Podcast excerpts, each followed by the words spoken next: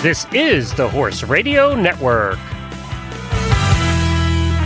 What a beautiful day for horses in the morning.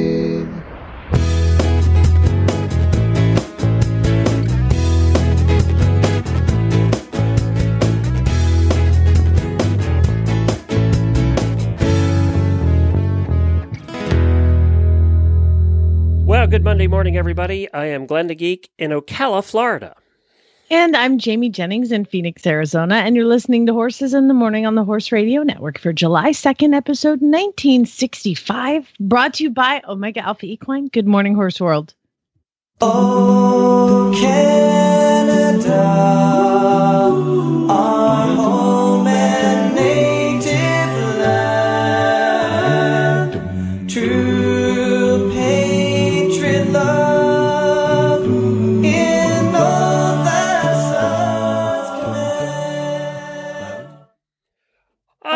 Happy Canada Day! That was yesterday. We're a day late, but we weren't on yesterday, so we're gonna have a Canadian theme just for this little beginning of the show because there was the Queen's Plate was this weekend, so I have to cover it. You'll know why when I do. But yeah, happy Monday, Glenn. Has your wife recovered and made it back? I noticed we have Jemmy producing. She's not back yet. She's heading to the airport in New Mexico from Tara's house there at the ranch. She spent 8 hours in the saddle the last 2 days, had a blast. Her and Mo and whoever, the other people that were there just had a good time. She'll talk about it probably on Wednesday. But she was a little sore. She said it was very hard to get out of bed this morning. Oh 8 hours gosh, 2 days, day in a Western saddle. Basically cutting because they were doing cow work the whole time.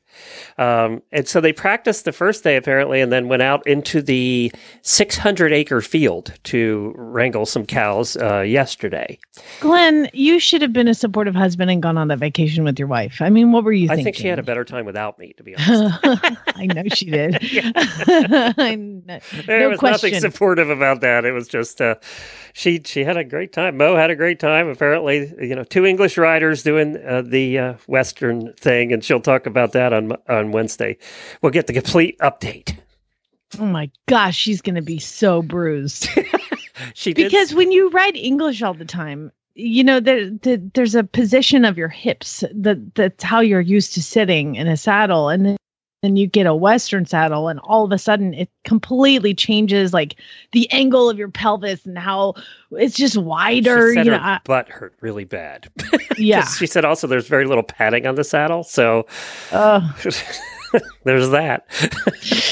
Yay! It's so fun.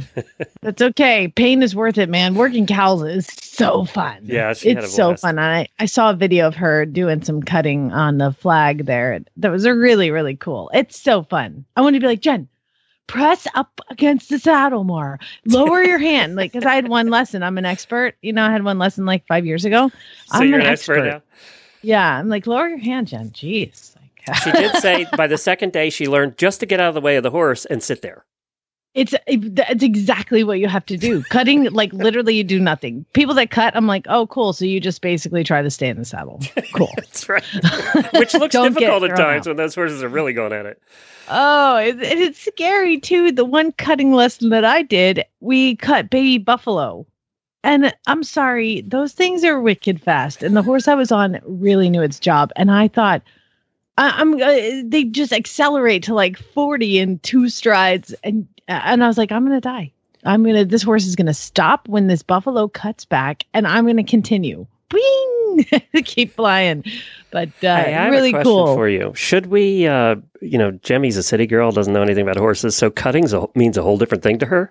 Should we let her go and let her think Jennifer was out there with knives, or should we just... No, I have a feeling I get it. I've seen Dances with Wolves. I think I can imagine the scene with the buffalo, and maybe there's something similar. I get it. At least in my brain, I get it. You know what? I'm going to give you that. I'm going to let you keep that. That's exactly what. Exactly. When we talk about cutting buffalo, basically what happened is everybody shot arrows into it, and it's about to attack a child. That is what, and I saved the day. That's not the part of the scene I was really focused on. It was more about how they rode through the buffalo, herded them, kind of got them. Bareback with Bareback with a war bridle while shooting bow and arrow. That's what I did. Yeah. That's exactly what I'm imagining. Okay. That's what Jen was doing all weekend. That amazing. Mad skills. Mad skills. It's true. I'm going to keep... That's exactly it. You nailed it, Jimmy. Perfect. Glenn. Well, do you see how now if you explain it, it just ruins it? That's what I'm saying. I'm not explaining it. It's perfect. Your brain is perfect. Why don't you tell us what is coming up on today's show? Sure. All right. So on today's show, no lessons in cutting, but we are joined by Gretchen Pelham, the Naked Fox Hunter, who's telling us about trekking across the U.S. Glenn and Jamie talk with the president of the American Haflinger Registry. Okay. Yep, just totally naked. Okay. We're talking with the president of the American Haflinger Registry, Chuck Hendershot, about the upcoming National Sport Horse Show. Leslie Wiley will be stopping in to introduce us to Mongol Derby rider Jeanette Lazaro, and we'll be giving you the latest in first world problems. Should be a good show. Thank you, Jamie. Uh-oh. Gotta turn it up. Happy birthday, happy birthday, happy, happy birthday to you. I'm gonna give a happy birthday out to Auditor Aaron Rogers, and also a bunch of new auditors last week: Lila Mason, Jessica Belcher, Tammy Lindsay, Katie Doyle, and thank you all for having names I can pronounce. And also thanks to Corinna for upping her pledge. We really appreciate that too. If you haven't yet joined the Auditor Facebook room, you're going to want to. Just go to HRN Auditors on Facebook and ask to join. There'll be a couple questions you answer, and then we'll add you to the room. And a couple of those were $25 a month auditors. So we really appreciate all your support. So, and it is that time when the auditor payments came out, and Jamie gets a bonus. So she appreciates it. Nice. Too. Yes. I love you guys. You know what the benefit? Oh, sorry. Okay. Because the benefit to being an auditor is you get to submit your first world problems, your equestrian first world problems. So that is coming up today, because all of the auditors, I got so many, Glenn, that I had to cut them back. You told me I was only allowed to do a certain amount. He basically, Glenn has clipped my wings. That's it. Yet again. That's it. Yep. That's my job. So we'll have those coming up in just a second. Now, my daily Chad and I consult about whose turn it is to clip your wings that day. It's just constant wing clipping. I will fly no matter what. I will fly without you. The Queen's Plate was over the weekend, and that's like the Kentucky Derby for Canada, and it's an important race to me because there was some fillies running against the boys that were in it, and anybody who knows. Fillies typically don't even run against the boys. They try to keep them separate until you have, amazing mares like Rachel Alexandra and, of course, the great Zenyatta. So we had a horse, a couple of fillies, and I was really excited about one of them. And I'll explain. Let's play a little clip of the race. All right, let's see if I can get this to work. Named in honor of the actress who plays Wonder Woman on the big screen, Wonder Gadot. Yeah. Winning easily here. Oh, that's not a race call. We had trouble. You played the end of it. Darn it, I know we couldn't find it. And now the question will be, why didn't we put blinkers on sooner? I was thinking that myself. Never looked like a loser, Todd. Great tracking trip. Took over, turning for home. Stop it. That's not it. Yeah, okay. Whatever. We couldn't find it. Canada just locked down all of its races, so Americans aren't allowed to see. Basically... Wonder Gadot went out and beat everybody by, I think, almost 4 lengths in this race. And I love the name. Obviously, they named Wonder Gadot after Wonder Woman because Gal Gadot played Wonder Woman, and girl power. But they also, the guy who owns her is a movie producer. So really? I don't know if he... Yeah, so here, let me find you the guy's name here. So that's a funny kind of story. You've got a movie producer with Wonder Gadot who wins the race overwhelmingly, it looked like. Yeah. Yeah. Yeah, she definitely kicked all of their butts. So he's a movie producer and he worked on the race. So he named Wonder Gadot after Gal Gadot, Wonder Woman. I love the name. And she beat all the boys. And congratulations. There was a filly that won last year, too. So we're setting a precedent. Women are taking over. Wonder Gadot came in second in the Kentucky Oaks, just so you know. Okay. Put it all together. So anyway, go girl power. That's another filly we can start watching. Yeah, we'll start hearing more about Wonder Gadot for sure. Well, I do. Before we get into first world problems and things, do you know what? Yeah, I've got it. I don't know what you're about to say, but can you talk amongst yourselves for a second? I got to handle the child. I'll be right back. Okay. I was just going to ask Jamie if she ever looks at Tack of the Day anymore, because they have these things and I don't know if they actually work or not. And I was wondering about them to see if she ever used called the Easy Towel. Jemmy, have you ever heard of the Easy Towel? The Easy Towel. I've heard of the Thunder Shirt, but not the Easy Towel. What is the Easy Towel? Yeah, Glory has a Thunder Shirt. We wear it a lot this time of year. So you've probably seen them. They're actually, I don't know, they're sold in the regular world, outside the horse world. They're actually these Is it one of those things that you see on the shelf as seen on TV shelf? Pretty much. Is it one of those they're they look like pills. They look like little round pills, and they're condensed towels, and you add water to them, and they grow into a towel. Oh, yeah. You know what? I've gotten a couple of those. Do they work? Character ones, like Superman ones. Yeah, they work, once they're expanded, it's kind of like the excitement's over because it's done expanding and it's not the greatest towel, but that's at least. Well, that was my question. So, Jamie, I was on Tack of the Day today and I was looking there. And do you still look at Tack of the Day? Yeah, of course I do. Well, they had easy towels on there, which are the little the towels that come in a bag, and they're pill shaped. They're about the size of a pill, and you get them wet, and they grow into a 9 by 10 inch wipe. Now, do they work? Have you tried them?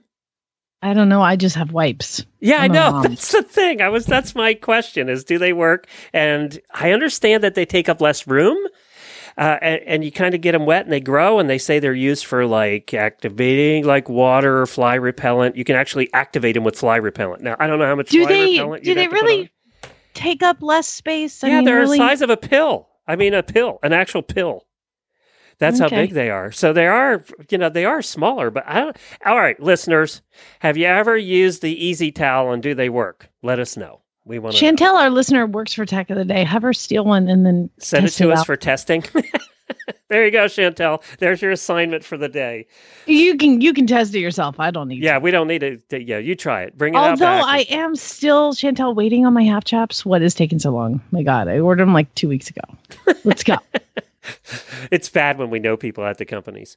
So, you cannot order from Tack of the Day and get it like Amazon. It just doesn't work. No, I think Tack of the Day works that they get it from the manufacturers. So they have to get it in before they ship it to you. That's one of the penalties for getting it so cheap. Exactly. I designed Tack of the Day after Woot. And I got to tell you, I don't even go to Woot anymore. Let me stop you. By the way, listeners, Tack of the Day, first of all, is a website where they send you an email with heavily discounted tack. Yeah. But here's the part you didn't know. That was the brainchild of Glenda Geek. Okay. He invented Tack of the Day. Just so you guys know, put that all together. This guy I'm talking to invented my craziest addiction. Thanks for that, Glenn. Carry on. Tack of the Day. The reason that Jamie works here is she had to make money. Basically, I had to pay her back for all the money she spent on Tack of the Day. That was I was forced to hire her. It's a problem. Yeah. Why do they not advertise with us? Because they get it for free. Never mind. That was, by the way, had to be 12 years ago? It had to be. When you started it? Yeah, it had to be 12 years ago. Oh, it's 15 years ago. It would have had to be, because I was working for Better Britain back then as a consultant, and that's when Tack of the Day started. I designed it after Woot.com, and Woot was one product of the day. Now, it got bought by Amazon. It's 1,000 products, and I don't go there anymore, because it's not novel, but Tack of the Day still has that novel feel. And I if you remember right, when Tack of the Day first started, I did it as a kind of a joke. All the descriptions, everything was written with comedy in mind and not really sales in mind. If if you remember. No, it was sarcastic. It was sarcastic. I read it. I wrote it from a horse husband's point of view. All the product descriptions, I really wasn't nice. But people bought them by the millions. I mean, they bought tons of stuff. See, that's why when I went to your house the first time, I thought you were going to live in a mansion because you invented this Tack of the Day. Unfortunately, I didn't invent it for Mecca. Me. But now you go to Tack of the Day, you can click on it, and then you have like a main item, then a bonus item, then like this whole like Me Too section, and then after that, there's like the like clearance, like getting them out of there. Oh my gosh! Now it's like this whole little like. It was only one when I was there. When I started, it was only one, and we made an effort to make it funny every day. And we, if you remember right, the emails were funny too. Everything was just sarcastic. It was you got a problem and you're buying our crap. And that's pretty much what it was when we started, but people would buy the crap by the hundreds. Yeah. So you should have really made sure you had mine. Some. Yeah. Yeah. I wouldn't be working here now. There'd be no Horse Radio Network. I'd just be living in that mansion with Jamie visiting. So. I never would have met you though. That's true. There you go. That's true. So there are good things happened as a result of me not making money. That's been the story of my life, Jamie. Story of my life. Oh, all right. Okay. Do you want to do some first world problems? Let's do it. All right. Let me find them. First world problem thing. I'm having a first world problem. I can't find the bumper. First world problem. First world problem. First world problem. Remember, people, these are equestrian first world problems, and if you have an equestrian problem, it is a first world problem. But you know what I'm noticing, Glenn, is people are posting like real problems. So I need you guys to get back to the mindset of like. What we do is ridiculous, and the problems that we have are ridiculous. Okay, so too much real. Now I need some like real funny. But these all right, well, are how about if you read them and I'll say real or first world problem? I'll be the judge today. Okay, well, I got so many. You guys were so amazing, all our listeners. So if you are a Horse Radio Network auditor, I put a post up every weekend that I remember and ask everybody to put their problems in. So here's some problems. Danny says, and she starts out by saying, this might be too real to read on the air. But I haven't been able to ride my horse for 2 weeks because I was in a friend's wedding, and then I had my bridal shower, and then I was like in New York City for an entire week. Oh my God, I miss my pony. First world problem. Next. Now, this has been an ongoing thing. TJ, our listener, every week has submitted that she needs to get her muffler fixed, but she doesn't want to get her muffler fixed because when she drives into the farm, her horses know it's her loud ass car, and so they're all running over to the gate. However, now she says, I had to get my muffler fixed, and now Cash can't hear me coming to the farm. You're going to have to walk like the rest of us to the back of the field. Can you imagine this truck, by the way? This like a truck with like a broken muffler, and her next one is, and by the way, my car smells like horse poop, and not in a good way. Because it's about 1,000 degrees everywhere in the country. Exactly. That's a real problem. It was hotter in Canada yesterday where Rhonda lives than it was here in Florida.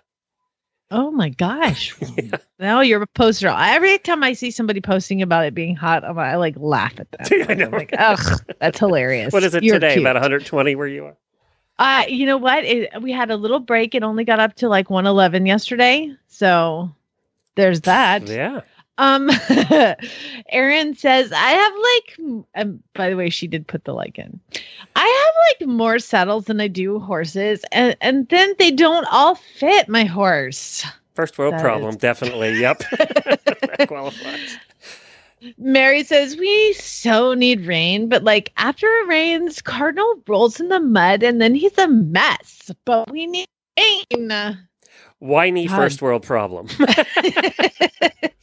Ellen, oh, this is so funny. This is like, I need that girl sound effect. Because this is so something that would happen to me. My poor daughter spent the weekend watching and trying to make horse connections at a huge local 3-day event this past weekend. But She got stung by a bee on her forehead and had to go around meeting new people with her eye all swelled up so it looked like she'd been punched in the face. I don't want to be that girl. That is that girl. Hello. Oh, you're the one last time that had that big old. Yeah, that was me. You had the Thanks. Shiner. I recall. Joy says that's a real problem. I'm giving that real problem, by the way. This is a real problem too. Okay. And Joy, you need to preempt this. Only practice movements. Don't practice the whole test. My horse memorized our dressage test. Good news is she is on point with it. Bad news is horses suck at math and she's always like 3 strides early. Yeah. Don't practice the test. Just practice chunks of it. Yeah. I think Reese would say that too. Reese and Philip say that all the time. Only practice the test like once in a while. Just practice the movements because the horse. You're right. That's true.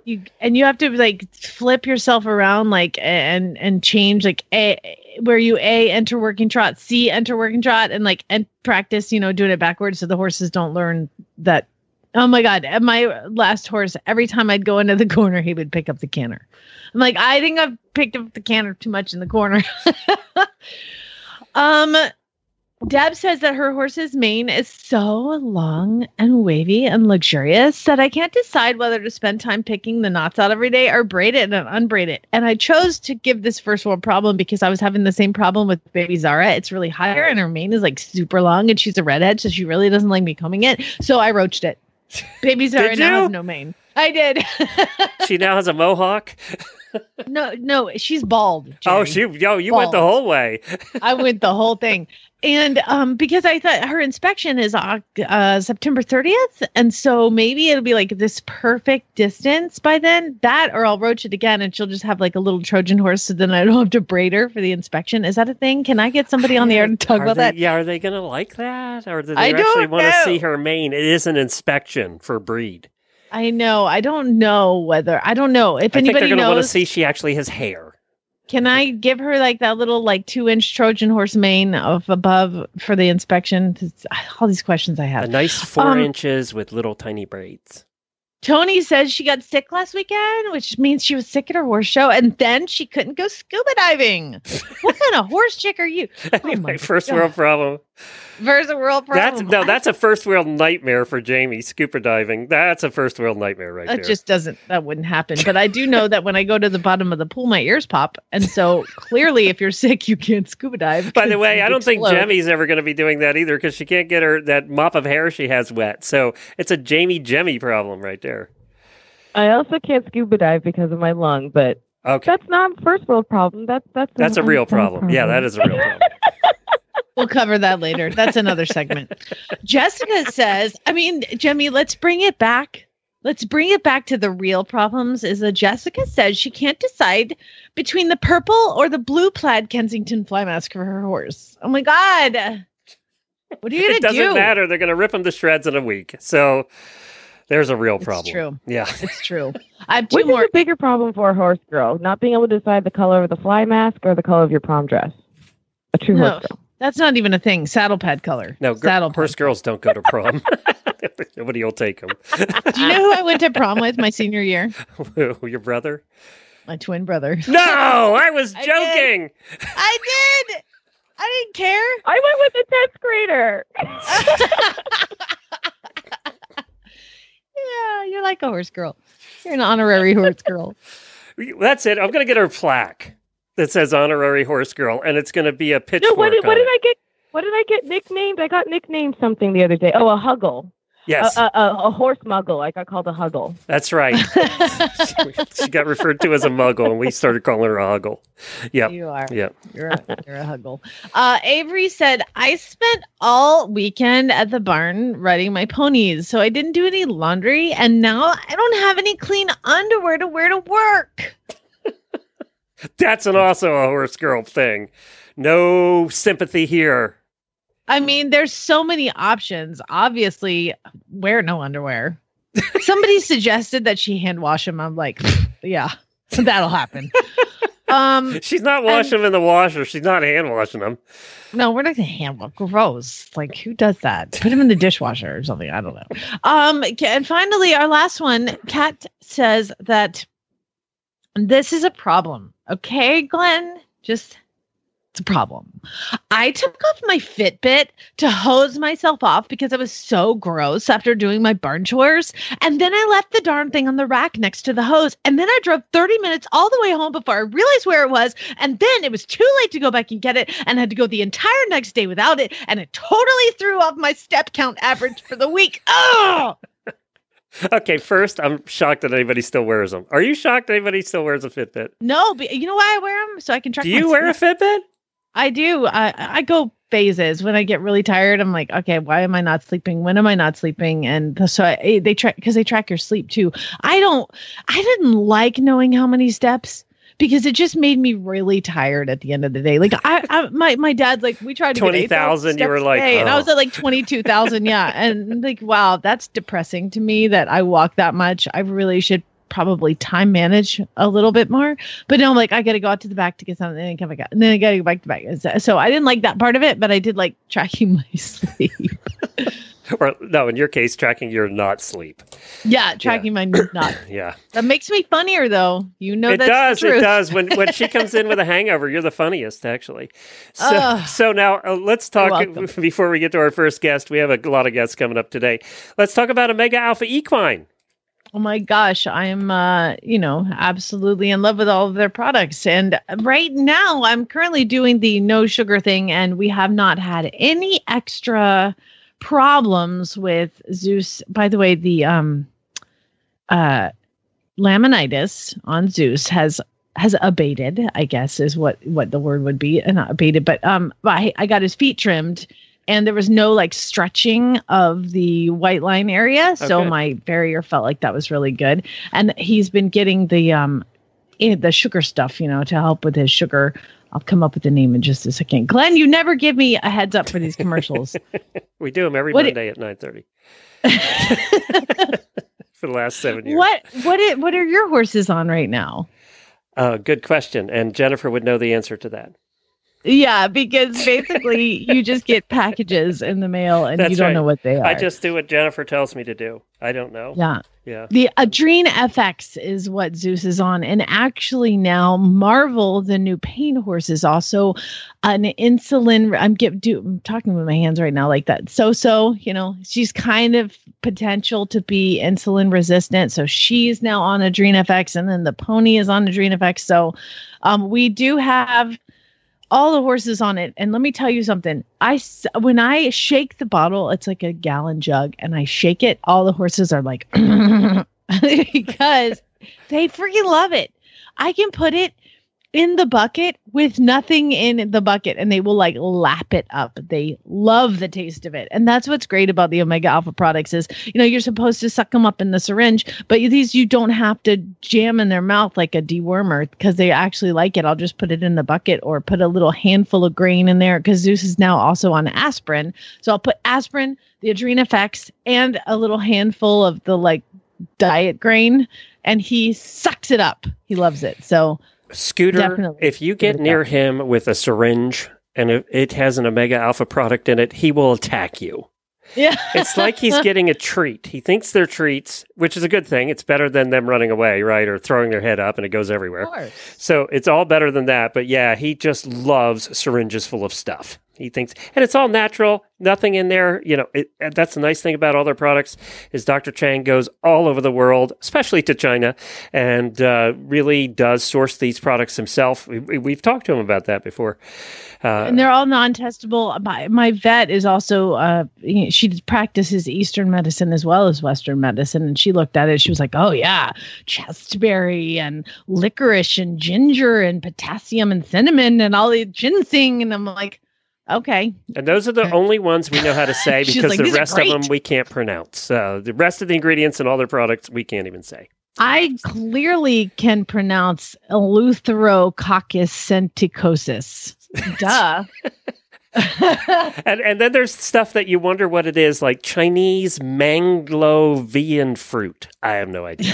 But you can find them all at OmegaAlphaEquine.com. Dr. Chang will be on next week again for his monthly segment.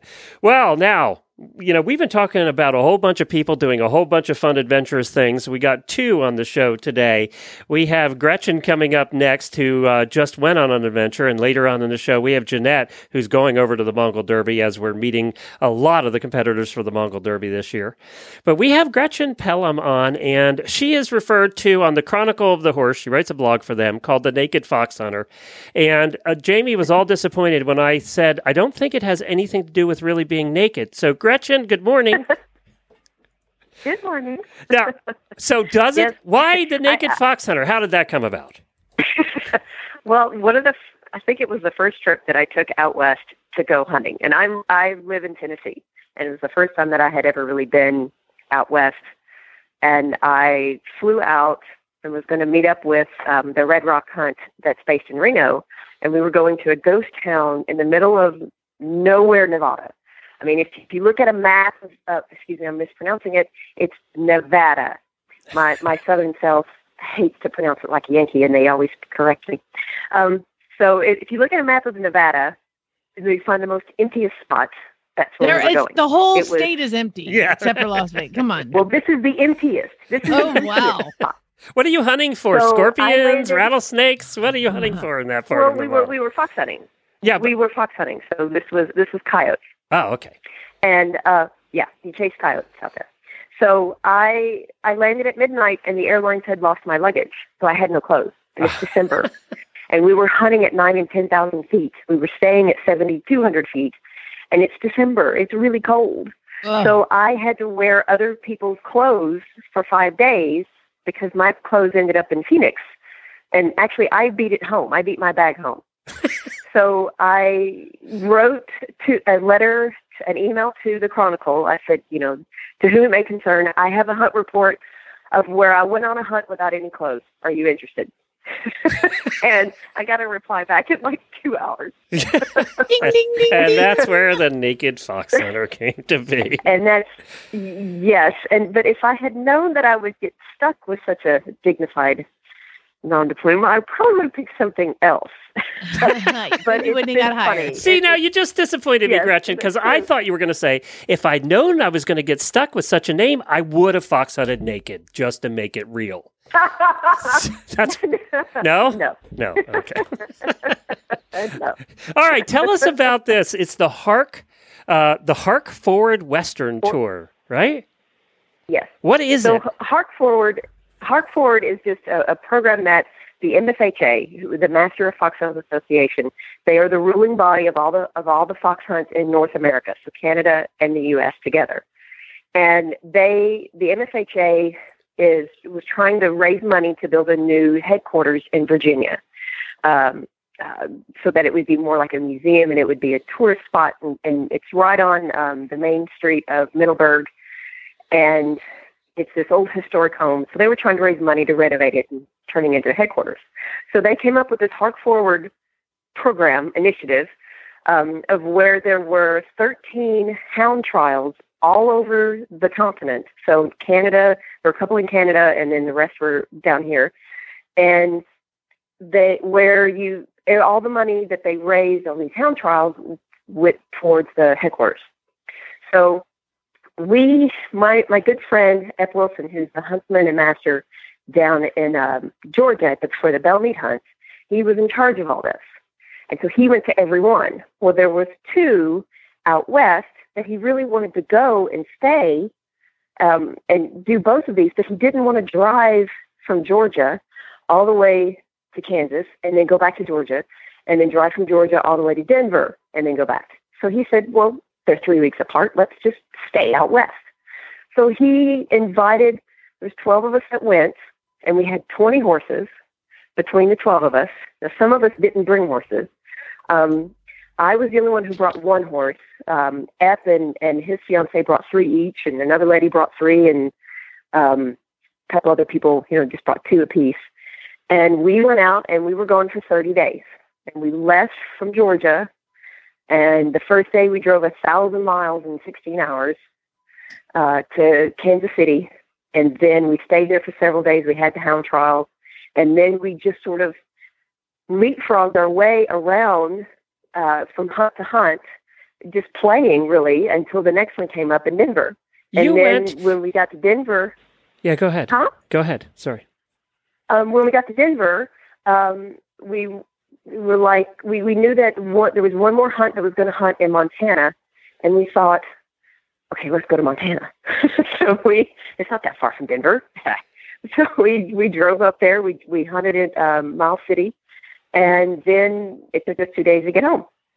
So you hunted in New Mexico, Arizona, Santa Ynez in California, Red Rocks in Nevada, and then Colorado, and then Montana. Yeah. You saw some of the most beautiful scenery there is to see on horseback in this country. Oh, it was amazing. It was so different. You know, I've never driven out west before. I have flown out and hunted out west several times, but I've never driven it. And just to go from the high desert of, we were in Santa Fe, and then we dropped down into Albuquerque, Kansas.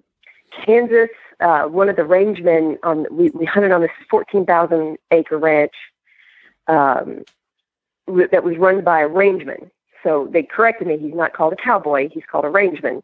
And he said that if it's an all-natural prairie, so it's never been plowed. It's never been altered in any way. And he said, if the moon grew grass, that's what the prairie looks like. And he was absolutely right. It just was so bleak. But it had all these crazy ditches in it that was an optical illusion. You couldn't see them. And then when we got to New Mexico, you could see so far. And it looked like we were up high on a ridge, and you had to drop down the ridge into the valley where they were hunting. And where we parked is where the Breaking Bad TV show was filmed. Oh, yeah. Which is behind this. Yeah, it's behind this prison, and it's considered an ownerless patch of land that no one can tell who owns it. And I don't remember how many square miles of area that is not, no, that where the government doesn't own it. The private people don't own it. I mean, going back over 100 years, they have no idea who owns it. Did you see any cars blowing up or any machine guns or anything? I saw, we went up one ridge.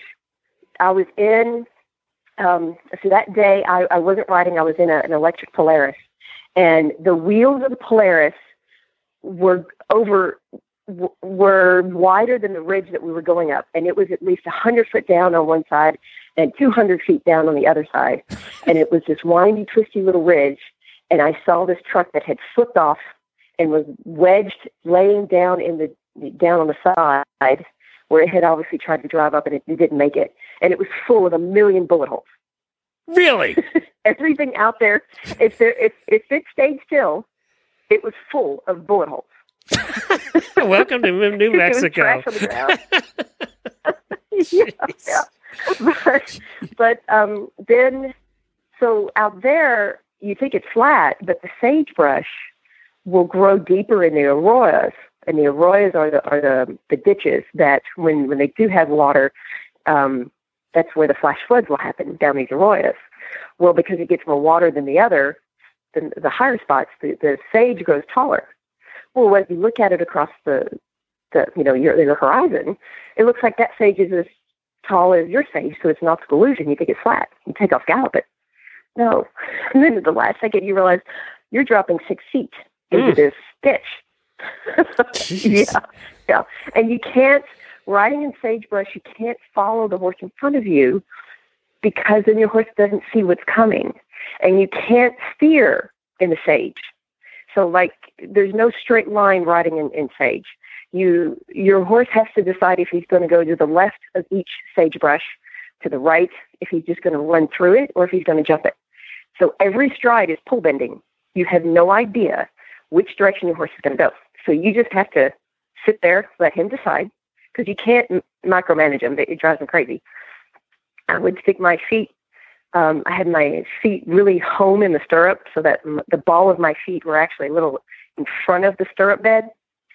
and I would stick my toes out in front. So, you know, equitation-wise, it wasn't going to win you any ribbons, but it at least lets you. No, it was keeping you alive, though. Yes. And I always ride with a neck strap and a breastplate. And so I had 2 fingers from one hand and the neck strap and 2 fingers from the other hand and a breastplate.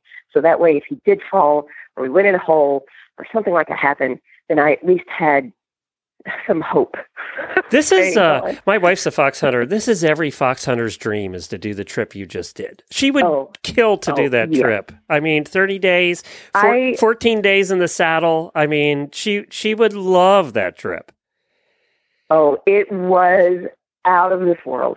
I had been planning for a year, and of course I had to go to my boss a year out and say, okay, I want 4 weeks off all at once. Yeah. That took some doing. Yeah. But it's to see all the different, I mean, the California was like I was inside a Photoshop. That was the Tejon Ranch is the largest continuously owned piece of property in the state of California. It's 270,000 acres. Wow. And we had a private hunt because they had already closed their hunting season. But the huntsman took his hounds out just for us. And galloping through those huge hills with knee-high grass, no trees. The trees they had oak trees, and they were up high, higher up, and where you could just see for I don't know how many miles. I mean, it was amazing. I felt like I was like in my own little Black Beauty, Black Stallion movie. You know, it was just unreal. And all now you're just grin. Bragging. Well, no, but that place Tejon means badger. And so they have badger holes there. So the badger holes actually were the scariest things out there. They were far worse than prairie dog holes, which are everywhere. Here's what you need to do. Let me tell you what your next adventure is. Uh-huh. It's called the Mongol Derby. It's in Mongolia. We're going to talk to somebody that's doing it. That needs to be your next adventure. Sounds like you could hang very well with it. Two of the people who went on the trip with us are going to the Mongol Derby this year. Oh, wow. Cool. See? Next year. Perfect. Yeah. Next year, Gretchen, we're going to look for the Naked Mongolian blog on Chronicle of the Horse. And I love it. Hey, I love it. Everybody needs to go to Chronicle of the Horse and just look for the Naked Fox Hunter. There's a bunch of different blog posts there with tons of pictures. If you want to get more of an idea of what they all went through and the scenery they saw and, you know, the horses they rode and all of that, you have to go there. Gretchen, thank you for joining us. And what a great adventure. What fun. Oh, it was my pleasure. Thank you for having me. Definitely go read the articles. They're well worth reading. You're a good writer, too. So thank you for that. Thanks, Gretchen. Thanks. All right. There are so many people doing so many cool things with horses. I know. And we'll talk to her next year when she's, you know, entered in the Derby. You know what Jennifer would do to do a trip like this? This would be her, like, lifetime trip. 14 different hunts in 30 days across the country. Her lifetime trip, for sure.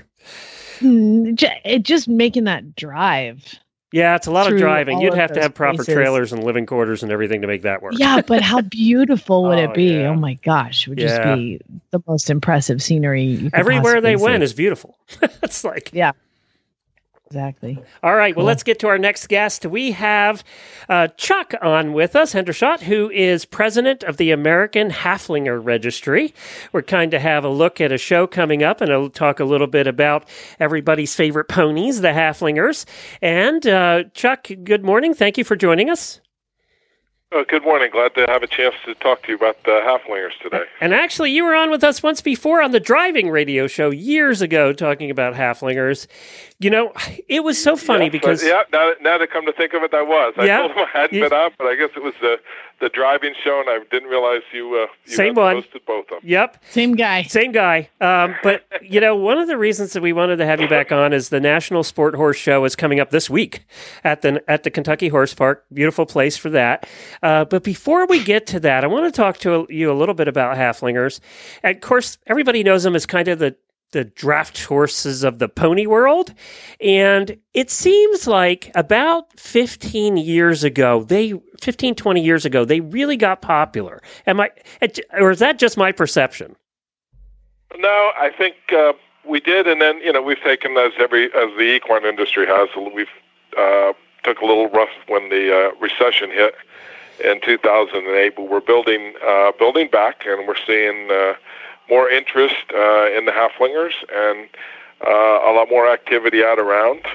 We've got a number of major things going. The horse show, the sport horse side, with their national show starting Thursday in Lexington. But our draft team seem to be getting a lot of interest all around. They will be having a big championship for their 6-horse hitch and up in Massachusetts the end of September. So they've been invited, and we're courted by a number of places to come in and have their championship round for 3 days there. And that's the thing about the halflinger, isn't it, Chuck, is they're so versatile. I mean, I've seen halflingers doing everything. Literally everything. They will do anything. Yeah, and they're competitive, and that's the beauty of the show coming up this weekend. This weekend we have 123 classes offered at the show, and they range from jumping to driving, derby driving, and through the obstacles and cones to very elegant pleasure driving with reinsmanship, and we have dressage, both ridden and driven, Western English, or the classical dressage and Western dressage. We have over 1,000 entries. Whoa! There's going to be 1,000 halflingers at the horse park this weekend. There'll be 100.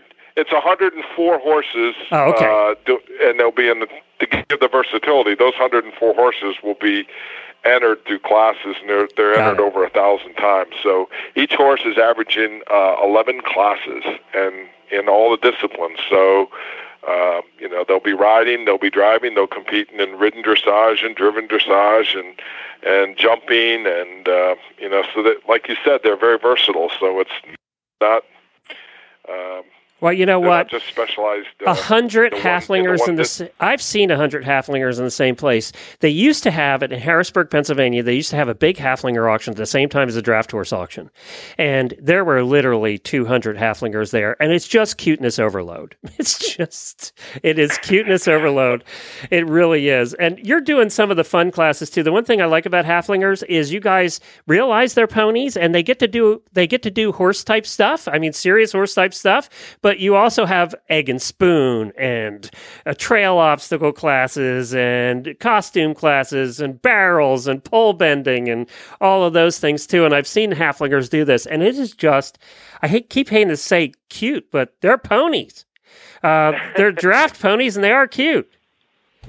Well, and you'll see if you come to Lexington Park, you'll see a change on that side, on our side of the breed is you'll see them a lot more looking sport horses, a lot thinner, slimmed down, very flat action in the driving as opposed to the knee action that you see when they in the draft side. So they look a little different. Is there two types of the same horse, and it's the weight and the training, but they do look a little different than just somebody thinking of a draft horse or a draft pony. Are they being bred different for the sport horse side, or is it just the way? Is it the training? Well, some of it is the training, but we are breeding differently. You look for a different the different traits. I won't say we're changing total conformation because we're not, but to get a horse over there, you're just looking to to breed to look at the traits you're trying to accomplish to make them more of a sport horse, more versatile, better riders, and that's the things that you're breeding to. One of the things I have never owned one. I've owned a lot of different ponies over the years, but I've never owned a halflinger. But I do know we used to drive with people that had halflingers, and they're just the most sensible ponies. I own hackneys, so they're not the most sensible ponies. Halflingers were the exact opposite. Yeah, their temperament, and that's one of the characteristics of the breed that I know, we as a breeder and all the other major breeders in the organization look to get is temperament. And it's a key trait. I mean, you can look at the color, and you can look at the manes and the tails and all the pieces of conformation, and we're looking for all that and great movement, but nobody wants to sacrifice temperament. I mean, it is a key. It's a key to the breed, and key to their versatility, key to their ability to learn, to be trained, and to form a real partnership with that horse. And I can't say enough about him. My dad has owned, and I've been part of several other breeds, and we just love him. And he just wished he'd found him earlier, was his comment when we got into him. And we've been into him now for about 20 years, just halflingers. We sold everything else we had on the farm and have just a farm of 17 halflingers now. Oh, wow.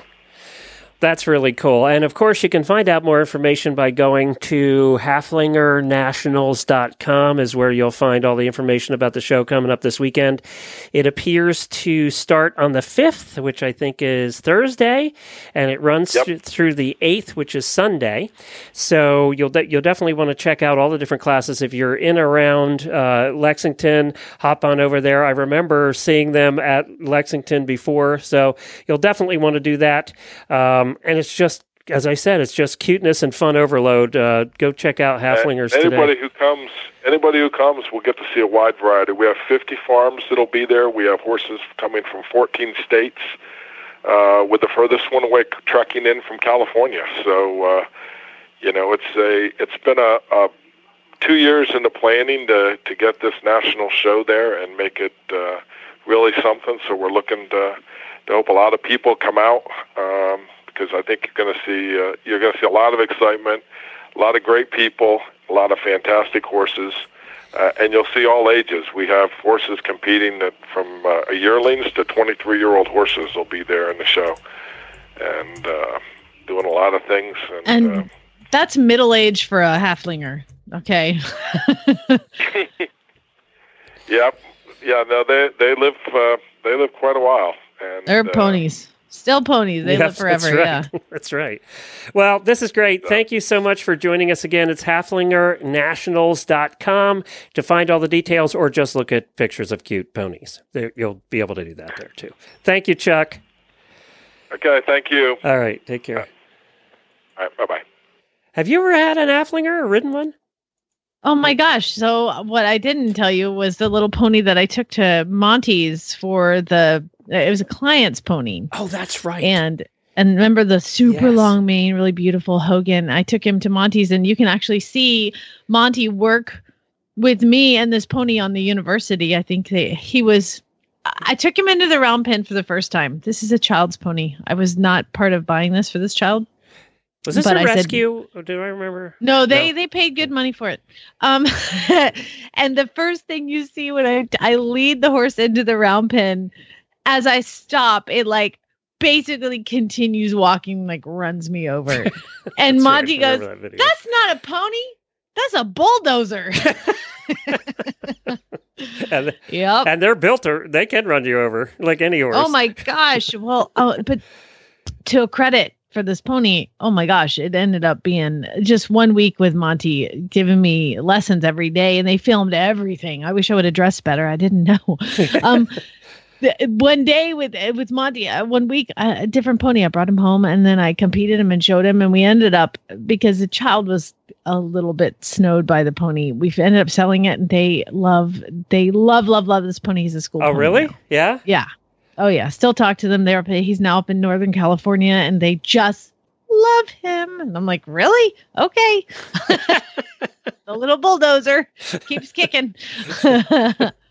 That's funny. All right, good.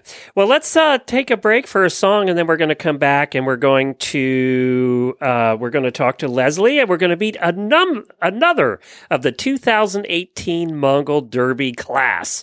So we're going to meet Jeanette Lazaro and find out what's wrong with her. Why is she doing this? That's the question. What's your malfunction? It's the question we ask all of them, but only in Texas. From Dan Roberts right now.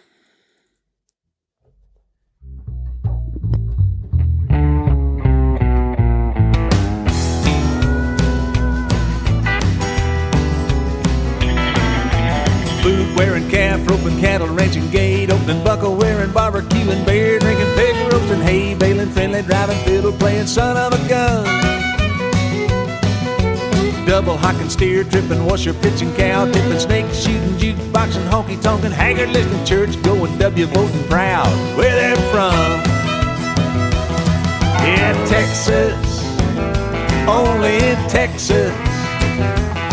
There's pride in the eyes of the ones who wear that brand. 'Cause it's a whole nother country between the Red and the Rio Grande. Yeah, we got it all, only in Texas.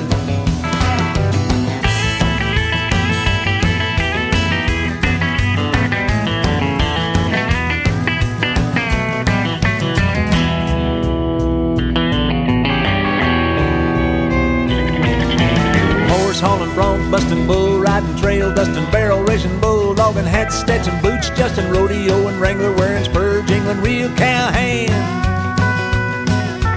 Beef eating, cattle grazing, two-stepping, steer hazing, chip kicking, chili cooking, Lone Star appreciation, pistol packing, deer tracking, Alamo remembering land. Yeah, Texas, only in Texas. There's pride in the eyes of the ones who wear that brand. 'Cause it's a whole nother country between the Red and the Rio Grande. And we've got it all, only in Texas. Hey, we got it all, y'all, only in Texas.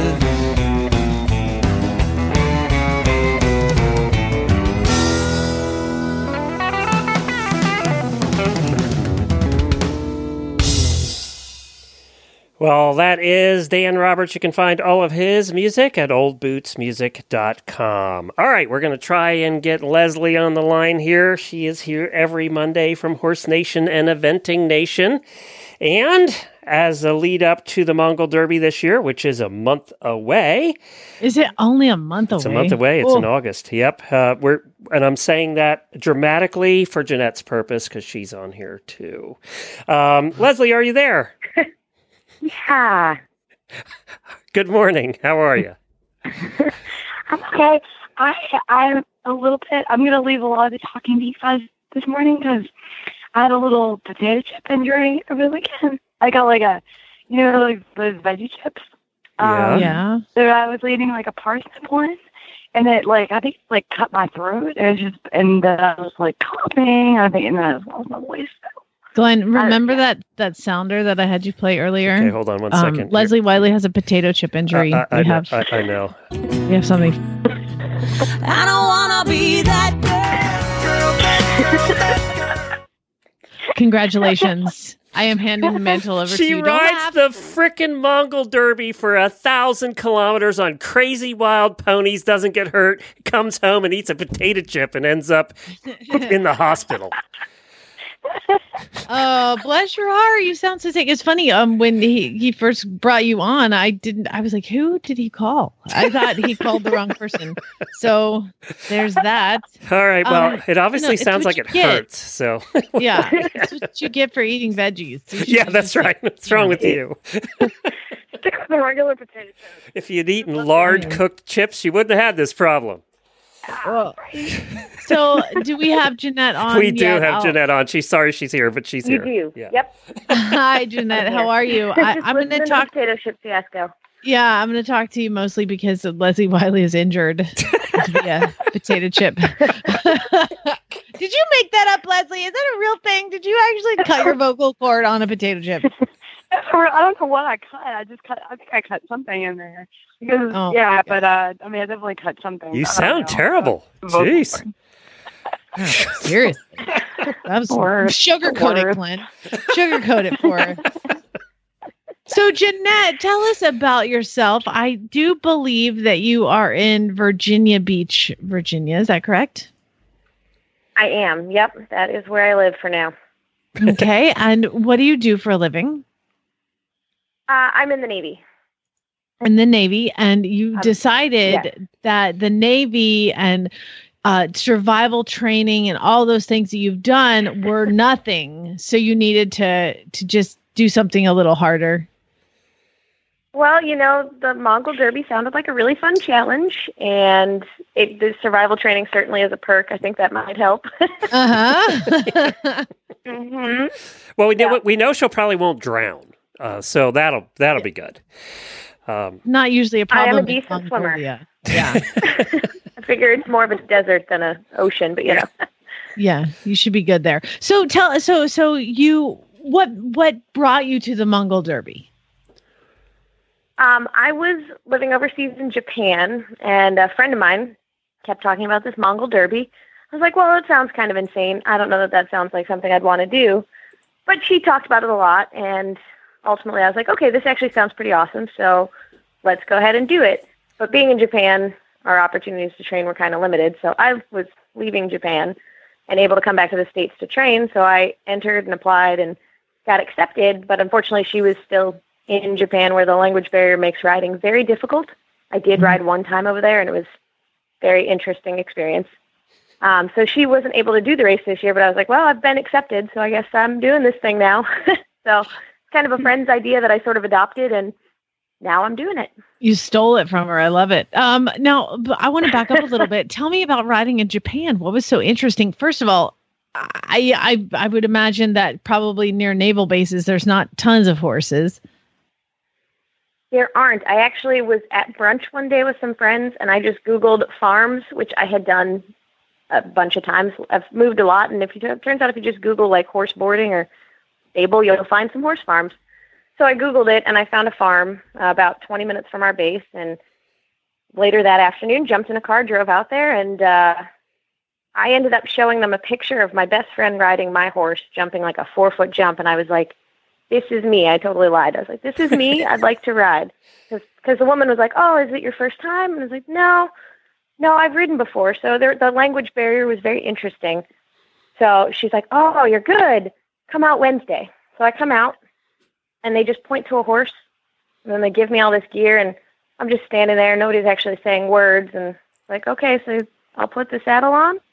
I'll get on. And I had a lesson in which all she said was walk, trot, canter. And then he's lazy as she handed me a crop and spurs. So not an educational moment. No, and the horse was terrible, so I don't know if there was a barrier between the horse and I, because he refused every single jump we tried to jump, and she just laughed and told me to hit him with the crop. Oh, my God. So it was interesting. And, yeah, there were no real words other than walk, trot, canter, and then her laughing and saying he's lazy, which I took as an indicator to kick him with the spurs.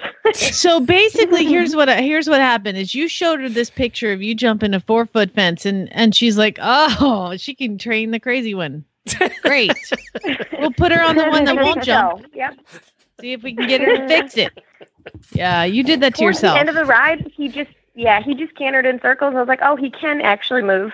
So, yeah, it was an interesting experience. I didn't go back to the barn, mostly because I was leaving in like a month, but yeah, my friend was not really able to have the same experience with the language barrier because she didn't have a picture to show them of her jumping. So she was like, I'll wait till I get back to the States to train. Well, you know, it's really hard to translate riding aids into Japanese. I mean, that's got to be like really exhausting. Completely different. So he totally didn't get it. Turns out I don't speak the language at all. Hey, Leslie, will she need spurs in Mongolia? I don't think she's going to, will she? Nope. No spurs. No spurs. So, what are you doing to prepare? What are you doing to train now that you're in the U.S.? I, while I was in Japan, actually sold my horse. So I have just been begging and borrowing rides from anyone and everyone that I can possibly find. And then going to the gym a lot because there aren't actually a ton of rides down here in Virginia Beach. And I work a lot, and I spent the last 3 weeks in Key West for work, so there were no horses in Key West. I actually found one, but I think it was a police horse. Good Lord. You have the best military job ever. You're in Virginia Beach, and you're going to Key West for work. Tough job you've got. It's not terrible. I don't think so. But, yeah, so I'm doing a lot of running and, like, squats, because that's the best I can think of. And yesterday I did a 30-mile endurance ride, so just trying to find any sort of ride, which has gotten me into a couple different sports that I never would have tried because I grew up eventing. Oh, wow. Yeah, a 30-mile endurance ride. That had to be Were you prepared for that, or were you just kind of last second thrown into it? Having been in Key West for the previous 3 weeks, I hadn't ridden in about a month. I had a friend who offered a horse, and then her horse wasn't able to make it, so she helped me find another catch ride. So it was a horse that I just met yesterday and rode for the first time ever, and we had an interesting time. I had to walk her for 3 of the miles because she decided it was really hot up in Pennsylvania. So I got some walking out of it, and we finished in the maximum allowable time. Perfect. Sounds like the Mongol Derby. Possible. That's all you need to do. All right, Jeanette, let me give you a little piece of advice via Leslie Wiley. Don't get off the horse in Mongolia. Do not. Yeah. You're like, this horse seems really nice and calm. What I'm going to do is I'm going to get off and I'm going to take my raincoat off. I'm going to get off and I'm going to put it in my saddle. And then the horse, pew, gone. Still, have they found the horse, Leslie? I was just wondering this. Have they found your horse and your stirrups and your pack? Not that I've heard of. I think it might be gone forever. Done with the wind. Whatever you do, don't get off. Leslie knew that. She was told that advice. Don't get off. Yeah. But what are you most, Jeanette? What are you most concerned about? What's in your mind now that you're a month away? What's starting to creep in? The ticks. I don't know. I've read a lot about ticks recently and the bugs, and then just getting injured. I mean, falling will be inevitable, but just getting injured in general, I'd prefer not to. Kind of told my boss I'd come back to work ready to continue working. But I think the ticks more than anything kind of freak me out because I'm feeling decent about my fitness and riding. And the horses are pretty low to the ground, so I'm hoping that'll help. That's a good question. What did the Navy say when you went to him and said, I want to go break my body in Mongolia? They looked at me like I was crazy. Yeah, it took my boss 3 weeks to decide that this was a worthwhile endeavor because he had to prove my leave. When he did, he sat me down. He's like, hey, I think you know what you're doing, so good luck. Please try to come back whole and have fun. And I have a security clearance, so I went to my command security manager, and he's like, oh, well, nobody's ever asked about Mongolia. Because nobody goes there. It was mostly just surprise. Because nobody goes to Mongolia. Not often. But yeah, everyone was very surprised and confused, but supportive. That is hilarious because, I mean, my husband and I had to get security clearance to go to Mexico for our honeymoon. They were like, really? You want to go to Mexico? You're going to Mongolia. You're going to have to explain yourself when you get back. Yeah. Yep. The next security clearance meeting that they have, or they're going to approve it. Obviously, my husband's military too. The next meeting, you're going to have a lot of explaining to do. Take lots of pictures, document everything. I wanted to ask Jeanette and Leslie, we had Hannah Bartnick on a little while ago. She was doing the amazing ride over there for charity and also then went very far up north and rode reindeers and did all this wild stuff in Mongolia. Have you been following her? And I personally have not. Okay. Yeah. Leslie? I've been seeing Eric Cooper's reindeer photos. He just got in from going up to the reindeer. They were on the same trip, and we're going to have Hannah back on because from her pictures, she's had an amazing ride. But then, Leslie, she was brave enough. She posted this yesterday. She was brave enough to have a permanent reminder of this trip, to find a tattoo parlor in Mongolia and get a tattoo on her back. Ooh. I know, that's what I said. And she also has a permanent reminder with hepatitis. Mm-hmm. Yeah, right. Would you have done that, Leslie, after being to Mongolia, going to a Mongolian tattoo parlor? You know, no, because I went and I had a couple days to kill when I got back to Ulaanbaatar after the race. And I thought, I'm going to go get a manicure. Because I'm like feeling pretty beat up, and it seemed like a nice girly thing to do, and it was the least hygienic. Like I'm sitting there. There are flies buzzing around me. There was just like a big cheese curd on the table, like that the lady was kind of snacking on. while she was doing my nails, and I was just like, oh my God. I was like watching Mongolian wrestling on the TV. It was not the pampering. Like, I don't think they have like a health code here. I don't think. The pampering you were going for. Gotcha. That's why I was kind of surprised. I do want to ask her about how drunk she was when she made that decision. So, Jeanette, who have you talked to? Who have you been in consultation with about all of this? Well, I picked Leslie's brain while at what were we? The Rolex now Land Rover 3-day. Yeah. I have made a few friends with people who are going this year, and Tim, a guy who was in the Air Force who went 2 years ago, I went up and listened to him speak at a horse expo in Pennsylvania and talked to him a little bit. And then there are a couple people in the Maryland area who have previously done the race. So kind of just hit up a few people with random questions here and there. And then we have a Facebook page that I've been going on to and mostly reading other people's questions and seeing the answers and getting a bunch of information from there.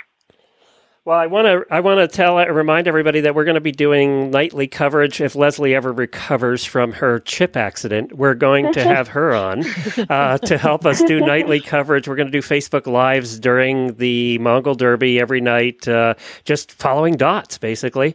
And so, Jeanette, your family will be able to join us every night. Maybe we'll talk to one or two of them as they're watching your dot.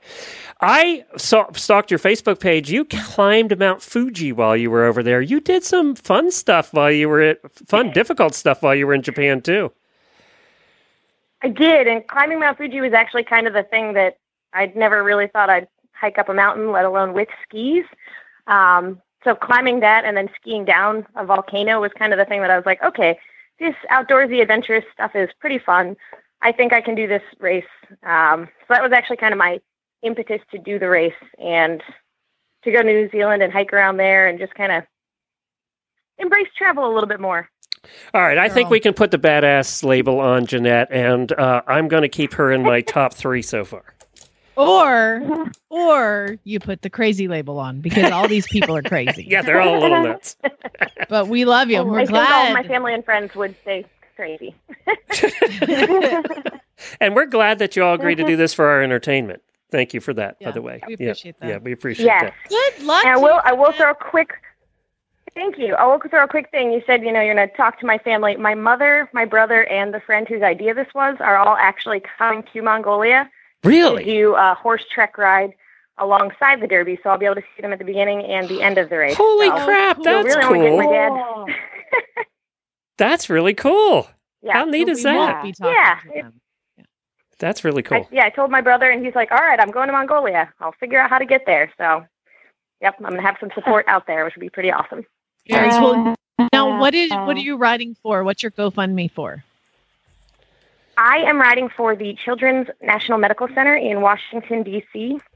I broke my femur in a riding accident when I was 12, and I had 4 surgeries at the Children's Hospital, so they're kind of close to home. They took care of me when I was a kid, and my parents had a really great experience. I was mostly high on morphine the whole time. But...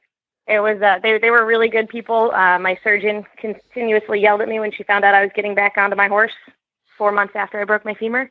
They are my charity, and I'm looking forward to raising a little bit more money for them. Well, very cool. We'll post that, and we will make sure everybody knows where to find you. We can post it on our Horses in the Morning Facebook page if anybody wants to go find you. Jeanette, good luck. I'm so excited for you. You're going to do amazing. Thank you so much. Yeah. I am getting really excited as well.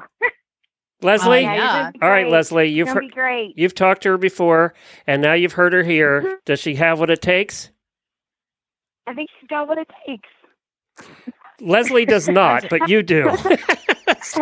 You do. Oh, dude, whatever. Leslie Wiley forever is a hero. She is. Galloped 25 kilometers with no stirrups. Like, I will never forget that. No, amazing ever. Forever. But we can't let her eat. Apparently, eating is dangerous. So.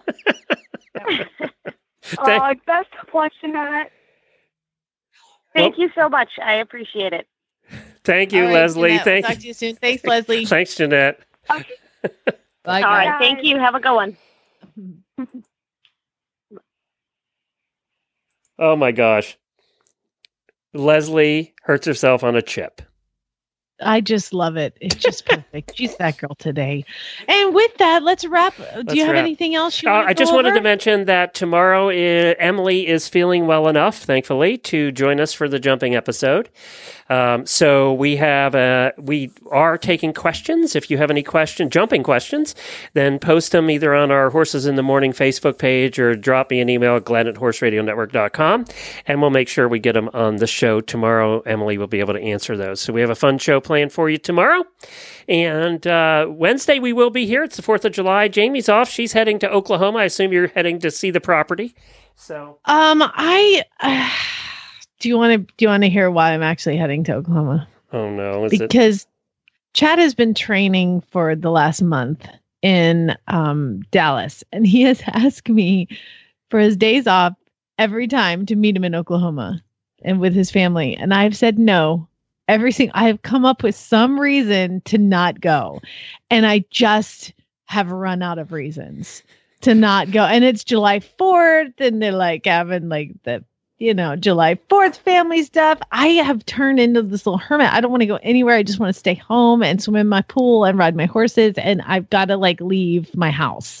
So I am going to go be a good wife and spend time with his family. Yeah. Let me write this down. It happens once a year. And this year it's July 4th. Every once in a while, I do something for somebody else. Doesn't happen very often. You're welcome, family. I have put that in the book of Jamie on July 4th. Was a good wife. I was a good wife. I leave today. I'm leaving right now. I got to go. Get all right. Thank you, everybody. We'll see y'all tomorrow. Bye. Spay, neuter, geld. Bye, Debbie.